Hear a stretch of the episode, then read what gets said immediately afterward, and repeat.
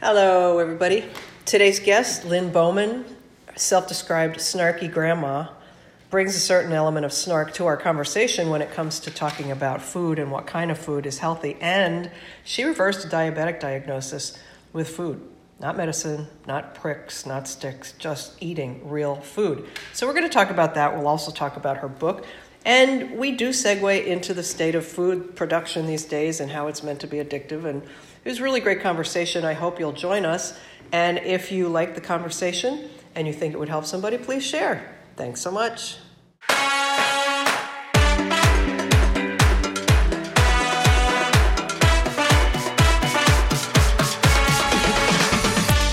This is the Rebellious Wellness Over 50 podcast for women over 50 who have a lot of living yet to do, who want to enjoy the ride for as long as they can in good health and with a sense of humor, maybe a little wine. I'm Gregory Ann Cox, and I believe it's time to bust the myth that aging equals decline in every area of life. Nonsense. I would say something else, but I'll keep it clean for now. Aging happens, but it doesn't have to ruin your life. You just need to get a little rebellious in your approach. Welcome back, everybody, to another episode of the Rebellious Wellness Over 50. Maybe someday it'll be over 60 and over 70 podcast. Today, my guest is Lynne Bowman. She's done many, many things in her life, but today we're going to talk about her book, Brownies for Breakfast. And we're going to talk about a subject that I have been resisting having a discussion about on this podcast, which is vegan eating, veganism, only because I don't recommend it to people that I coach. Doesn't mean it's bad, but I want to have a conversation about that because I think it's important for us to hear all sides of what's out there, right, Lynne? Absolutely. Yes. So welcome. You. I'm here for you to do You're here for me. Okay, good. Uh, so Lynne is a former diabetic who ate her way healthy and I want you to tell us about that because that obviously wasn't the cause of you writing your book, but how did it start that you decided that food was going to be your medicine? Well, it's all twisted up in so many things, Greg. As you know, these things are never really discrete by themselves. And there is so much to cover here. But what I typically find myself saying to people is it is really pretty simple. The problem is we are all now just bombarded with all this quote information, unquote, by all these folks, typically guys, who are saying, this is right here, what I'm showing you and what you can buy today for $39.99 is the optimal human diet. And I am here today with you, everybody. I'm not selling anything for uh, any kind of programs or anything, but there is really no one optimal human diet. Exactly. More than there's an optimal human there's quite a variety of us and and i have made something of a study of what's out there what are people talking about and what are the claims they're making. And it goes from paleo keto carnivore vegan mediterranean and intuitive. Everybody wants to own a way to eat because that's making money today i yeah. guess. The truth is in the details. The truth is in what you may already have figured out for yourself. It's what works for you. And I have experimented with a lot of it because I'm the only person who really will cooperate with my studies. my poor husband has been vegan and he's been carnivore. I've tried to actually just use myself as a test subject, eh, which has been fun. So I have been vegan, and you can be a very healthy vegan, but most people aren't because the people that I watch and have experienced who are vegans typically are eating a lot of crap. They're eating sugar, they're eating processed white flour. There, there's so much food that's perfectly fine vegan food that's bad food. Uh, and if you're going to be healthy, you really need to be eating a variety of whole, possibly plant based, but whole, well sourced food, real food. I'm a believer in the real food diet, which at my house we call the snarky grandma diet. and why does it have that name? Well, because I may or may not be known as a bit of a snarky grandma, and I may or may not be somebody who says, Are you really going to eat that? Out of that bag? Did you read the label on that food? And I think, in fact, one of the best exercises any of us can do who is interested in being healthier, losing weight, being having more energy, whatever, read the label. If it's in a bag or a box, it's probably suspect.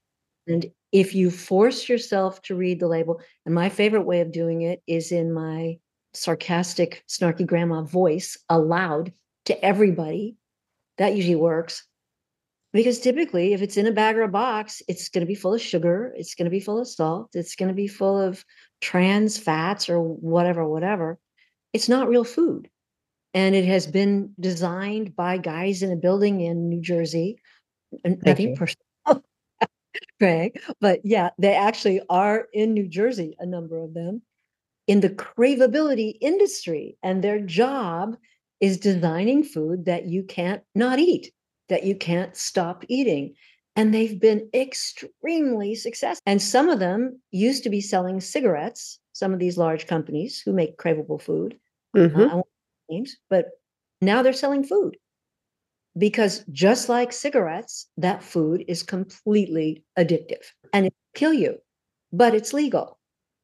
So there was a whole um uh I can't remember, maybe five or more years ago, David Kessler, who used to be the head of the FDA, wrote a couple of books, pensioned, but it was all about the discussions that I believe went all the way to the Supreme Court about what is addiction? How can you define the word addiction? And can you then relate that to food? And there's so many things that point to the fact that yes, certain food is addictive. And whether we say it's addictive because it creates a hormonal response, which then conditions itself to repeat, or whether there's some other quality to it, they could never just say, okay, sugar's addictive. They just wouldn't let it be because, of course, then they sell less food. That's right. And if you read the science, as as I do, and I hope you do to some extent, absolutely, you'll see that the studies have been done and the mice or the humans or whoever was being studied cannot stop eating the sugar. There you go. And in my book, that means addictive. I don't advise that for anybody. But it's really easy if you just think in terms of if it's in a bag or a box and it has a list of ingredients on it, guess what? Yeah. it's probably a bad idea. Most of us, I'm well past 70, and uh, we have eaten out of a bag or a box our whole lives, you know, starting in the 40s, 50s, especially early 50s. Our moms were thrilled to be able to go to the grocery store and buy Betty Crocker stuff and instant stuff that had um, all this stuff in it that they didn't care about. It's like, I can put this on the table, the kids will eat it, and I don't have to cook they were so happy about that. And so it's taken, you know, 60, 70 years now, and we're swinging back going, wait, wait, what has that done to us? Another author I highly recommend, Greg, is uh, Michael Moss. I His, love Michael Moss. Yeah, Hooked, great book to read. Yep. The subject of designed, good read, good writer and inspiring, hopefully, if you're teetering here on should I continue my current path or should I become healthier and perkier? Um, it's all about fueling yourself up the right way. And it's about mood. I mean, so much has been discovered about how mood is affected. Oh, yeah. Yeah. Um, now, the big thing, of course, being discussed at length, but for good reason, is intermittent fasting or restricted time eating, which has a very sound basis in science also. Do you experiment with this, Greg? I'm a 12 12 kind of girl. There are days when I'll go 14 before I eat breakfast just because I go out early and get busy. That's my program. You, but 12 hours is really good for people that don't, you know, some people forget that if right. they get started at six but they didn't stop eating until 7.30 or 8 and they grab that cup of coffee at 6 6.15 or their breakfast that's not even 12 hours and, and you asked me about the diabetes part of it and i want to say that you're never a former diabetic, truly. I went off the wagon. It would not take long at all to have my blood sugars out of control. But the thing that you find is staying on the wagon, and this is the same for heart disease, for kidney disease, really a whole raft of what we are accustomed to having all around us in chronic diseases. If you eat like a diabetic, you're going to be fine. it's magic. And one of the tricks is restricting the time during which you eat so that you have at least, if possible, 16 to 18 hours between your last meal and your next meal. And that's a magic number because, again, science, um, because of this thing called autophagy. Have you discussed that on your I, show? I have not. Let's talk about autophagy. It's one of my favorite words because it's so unusual. It's it's a great vocabulary word. So it literally means self-eating, kind of grody, but it means that your cells are perfectly capable of doing what we wish all of our kids and husbands would do, which is just to clean up after themselves and recycle everything. Our cells want to do this and know how to do this, but they can only do it if we stop shoving food down our gullets. Mm-hmm. Only do it when the food has gone through. And then what they are able to do, it's like the, the traffic out there on the freeway, and the crew cannot come out until the traffic is gone uh, to fill the holes and so on. But your cells have this phenomenal ability to take all the used up bits and pieces and recycle those molecules and get rid of all the stuff that you don't want. And it goes away, just like taking out the trash. Mm-hmm. But it cannot do that unless you leave 16 to 18 hours between the last meal and the first meal. And then when you think, well, okay, but so what's the downside there? Well, it's just like never taking your garbage out. There definitely is a downside. Mm-hmm. You start stepping over stuff, and your body, same thing. So I know it's a little bit trendy, this whole kind of fasting thing, but it works. It really works to regulate your blood sugar, to get rid of excess weight, to get your lipid. I mean, it, it can be phenomenally effective to get your numbers back in order in a measurable way so you can impress your internist next time you go in. And I just want to interrupt you and say for people that are intrigued by this idea or think they want to start it, please check in with your doctor before you start an intermittent fasting program or a restrictive, you know, fast one day, a whole day, whatever it is that you've been reading about. If you're interested in it, I'm back at 100% for people that it works i wouldn't say for people that it works for it, it can probably work for everybody. There are certain people that have maybe thyroid issues that kind of thing that may not want to do this but that's why i'm saying check with your doctor make sure you're starting from a good place and maybe you need to start with a 12 12 and then go to a 14 10 right to do it gradually. But and you'll find a comfortable place and a yeah. place that, that suits who you are and what medical advice you're getting. Also if you have a doctor who frowns and doesn't support you trying to eat better, um, I highly suggest you maybe look for another one too. Because as we all know over the years, these folks had an hour of nutrition in medical school and were taught not to sleep.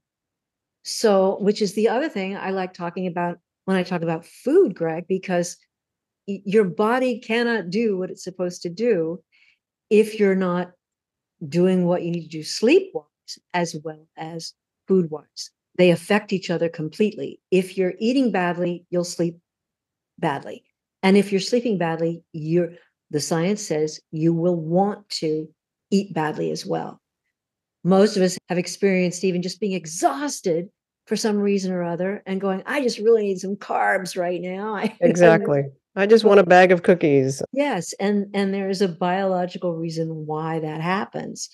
So uh, I hope that you will find great medical advice from people who know a little something about food, and uh, and will support you wanting to know more about healing with food.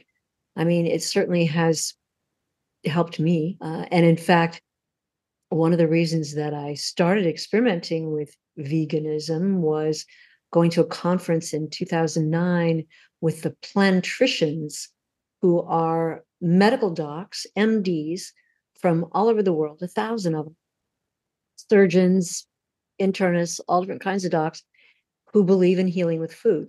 And so they're renegades, you know, they're mm-hmm. maverick. And less so today than even four years ago. But uh, it was fascinating to sit and watch the data. I mean, PowerPoints from eight in the morning, eight o'clock at night, one after another after another, to see where health really comes from and what really wrecks our health. And sorry, folks, it's food. Yeah. well, food. if you think about it, it is something that we have to do. We have to feed ourselves. We have to include some sort of fuel in the system. And if the fuel is not designed specifically for humans, which none of our processed food in the 21st century was, uh, then you can only imagine what can go wrong. I, uh, I would say that one, I, just want to point out that one of the things I think trips people up, which you said in the beginning, there's so many diets, keto, whatever, whatever. But then there's also the conversations about you don't have a healthy microbiome, so you need to take care of that first. You're stressed, so you have too much cortisol, you need to work on that. And all of this food idea as prescription for health gets lost in the other things that our attention goes to. Yeah. And let me just say if you get the food thing right, I can't say it's going to cure your stress, but you won't be stressed about how you feel physically because you'll probably feel pretty good. Yes, absolutely. Couldn't agree more. Uh, and uh, and I I'm focused right now actually on the fermented foods part mm-hmm. of it because it's a little bit tricky to find good fermented foods. I realize, and it's because it's real food. And for example, and I just discovered something fairly recently through my son who does this kind of thing. Kvass, K V A S S. It's fermented beet juice, mm-hmm. which people have been eating and drinking for a thousand years. And it's beautiful. It's either that glorious yellow gold color from gold beets or the beautiful deep pink from, from red beets. And it's made out of nothing but beets and water and salt. And it's a wonderful probiotic that you could take a few spoonfuls once a day, add it to something, eat it before a meal, whatever. That's fabulous.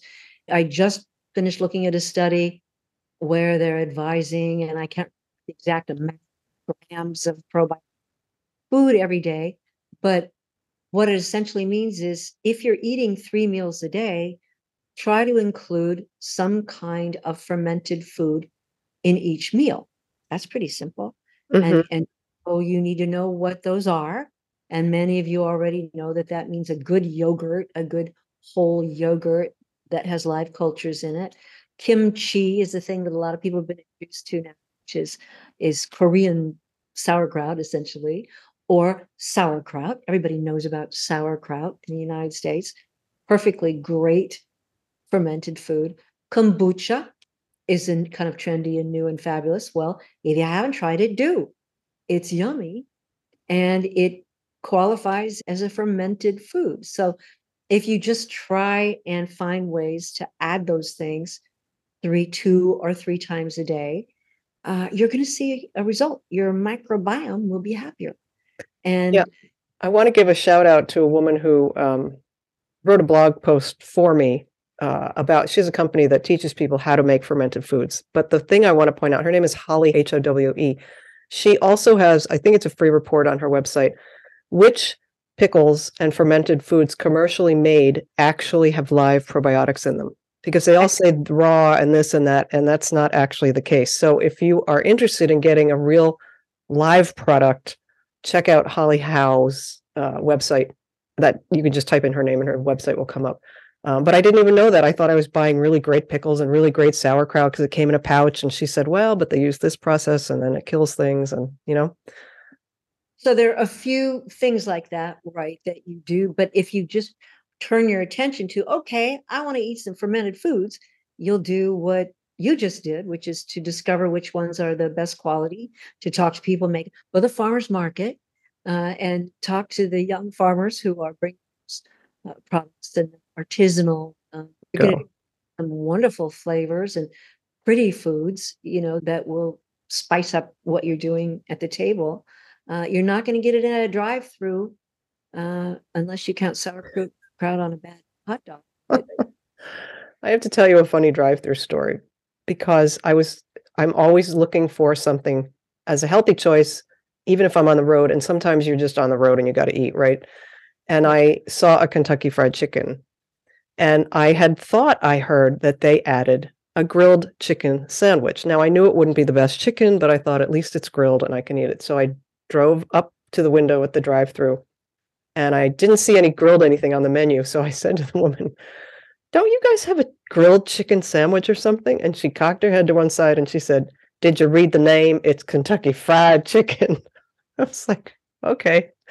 Well, people like me who would be diabetic if we didn't behave, always, and I advise this to anybody, I never go anywhere without food in my bag. I always have a sugar free protein bar of some kind or two in my bag. I always have nuts. Nuts are my favorite. Right. And occasionally I will have a little, um, I don't know, a meat bark, you know, those little pepperoni Yeah. stick. things. You can get semi healthy ones now, but don't go anywhere hungry is the best way to eat better. Mistakes are made, bad decisions are made, right? When you find yourself out on the road and you got nothing to eat, um, because there really is nothing you can drive through in any of those places that is okay. There just isn't.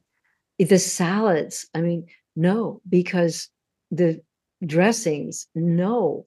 Uh, and again, and because my particular focus is diabetes, what you find out is everything has sugar in it. Everything. Mhm.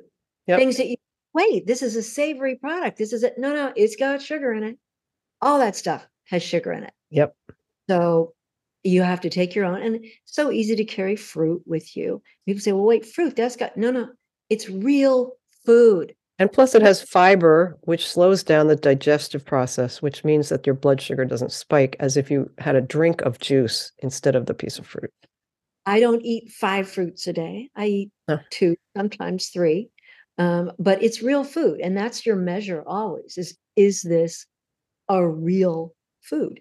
Mhm. Did this on a tree or in the ground, or did did my grandma make it in the kitchen? I don't know if we have time to talk about kitchen, but um, so many people just really have given up on cooking anything. Greg, um, if you've cooked for people for a lot of your life, uh, I raised three, most of it as a single mom. So I was all about getting her done, you know, and cooked all the time. And if I never had to cook another meal as long as I live, I'd be just fine with that. Me too. it, if you're going to eat well, if you're going to eat healthy, if your microbiome is going to be happy, you're going to have to go to the kitchen and do a few simple things. That's a perfect segue about your cookbook. Let's talk about Ah, your cookbook and why are brownies a healthy option for breakfast or any other time of day? Nice. Well- plug it, plug it, girlfriend. Okay, right Look at here. that beautiful cover. Thank you. And I worked hard to make it a book that I wanted you to enjoy and read. Uh, there's stories in here. I drop names. I have pictures of all kinds of things in here, my house, um, and other things. But the idea is that one, it should be a pleasure to do, simple to do, forgiving to do. And I took all the photos myself, Greg, with my. Wow. So you will make what looks exactly the same as the recipe in the book because I didn't have stylists and lighting people and so on making it all look good. So the brownies are you ready for this? And by the way, if you go on my website and sign up, I'll send you the brownie recipe. No obligation, no book buying, nothing. But I want, and I will also send you as a part of that uh, a, a breakdown of the sugar substitutes that you can be eating now that are great, great for you, won't cause you problems. So my brownie recipe, you ready? Is pumpkin, nut butter, allulose is my sugar substitute of choice, um, cocoa, real cocoa, just plain old cocoa, uh, eggs, or for your vegan pals, egg substitute. And what am I missing? Baking soda, uh, cinnamon. That's about it. You put it in one bowl, you mix it up, you put it in a pan, you cook it. And um, in the book, I say at 350, I've since discovered accidentally there's a little restaurant close to here that makes them, sells them. And the chef there made a mistake and cooked them on 300 and they came out even better. Yeah, we all like a gooey. Yeah. Brown. And then I make a frosting for it. If you've got, and this isn't the only way to do it, but if you've got a Trader Joe's anywhere near you, they sell a sugar free candy bar called Simply Lite, dark chocolate. You put a little bit of like a soy milk, some kind of milk substitute, um, oat milk or something in there, nuke it. I can hear the gasps now too. People going, wait a minute, you use the microwave? You bet. I do. Um, and you just heat it up, stir it up, and you get this spectacular frosting that's shiny and the perfect consistency. And you put it on top of the brownies. And that's two ingredients now because candy bar, liquid, okay, boom. And then you frost them and you can freeze them. You can carry them with you. You can send them to school with your kids. You can give them to your 85 year old crabby uncle. You know, just don't tell them they're sugar free. Right. Don't give it away. And when you eat one of these, you go, okay, thank you. I've had food. Your whole body responds in a different way than eating a pastry made from sugar and white flour. Um, so it's a meal, literally.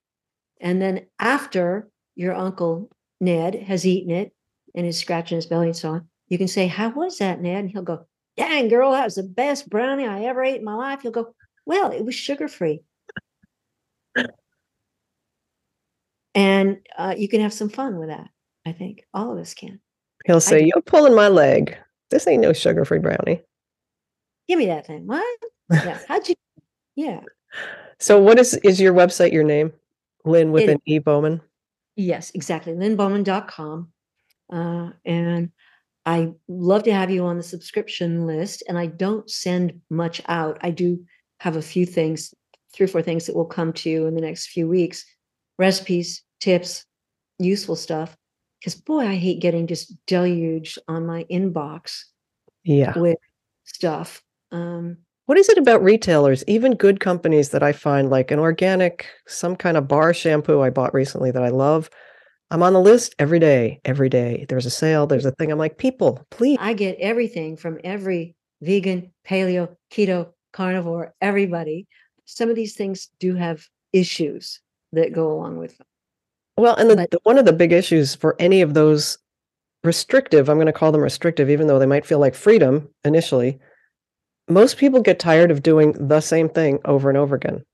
How many times can you count to 20 and that's your carbs for the day if you're on keto and you can only eat certain things this day and no oil another day? You know, it's it gets to be more of a chore than I, I like food to be enjoyable. Even if I have to cook it, I want it to be enjoyable for the people that are eating it and for me. It is not just food. Food is pleasure and community and friendship and love and joy. And you need to enjoy it. Mm-hmm. Absolutely. We've sort of drifted away from that. And it has to do with also kind of honoring the food, I think. Sit yeah. down, you know, don't stand at the sink and eat your food. Even if you're alone, sit down, put a plate on the table with a napkin. Take your time, breathe. Um, it it isn't just food, right. you know. It should be a, a bit of a sacrament. It should be uh, a lovely gift to other people or to yourself. And and but it doesn't have to be complicated. Right um, it, it really is pretty simple at heart. It, and it's about getting the best quality food that you can. If you grow a little bit yourself, if you can manage a little raised bed of some kind or a pot on the sink. You know, here's a tip getting your greens in. You don't think about parsley being a fabulous food. It is. it's one of the best foods you can eat. And if you just have a little pot, I mean, buy it already cut off at the store if you want to, but they but it, it comes in a bunch. Take that bunch home, put in a little pot of water because it looks great on the sink. It's really pretty. And then just snip some off and put it on everything. Your sandwich, your eggs, you know, whatever you're doing, just put fresh parsley on it. It's great food. Yeah, and nutrition is the key there. The nutrition density of the food is what you want to be aware of. If it's green, alive, if it's orange, red, purple, alive at one point, those are nutrient dense foods. They have fiber as well as phytonutrients, vitamins, and they all work synergistically. So when we say, well, if I eat broccoli, I'm going to get more of the sulforaphane. Well, great, but guess what? You're eating broccoli. Forget about the terminology. Just eat the broccoli for the sake of eating some fresh, live food. And you know, put a little mm. butter on it if you want, or olive oil. If you feel like it's just boring, gussy it up. Don't be afraid to add something. Just add something that, again, that is from a real product.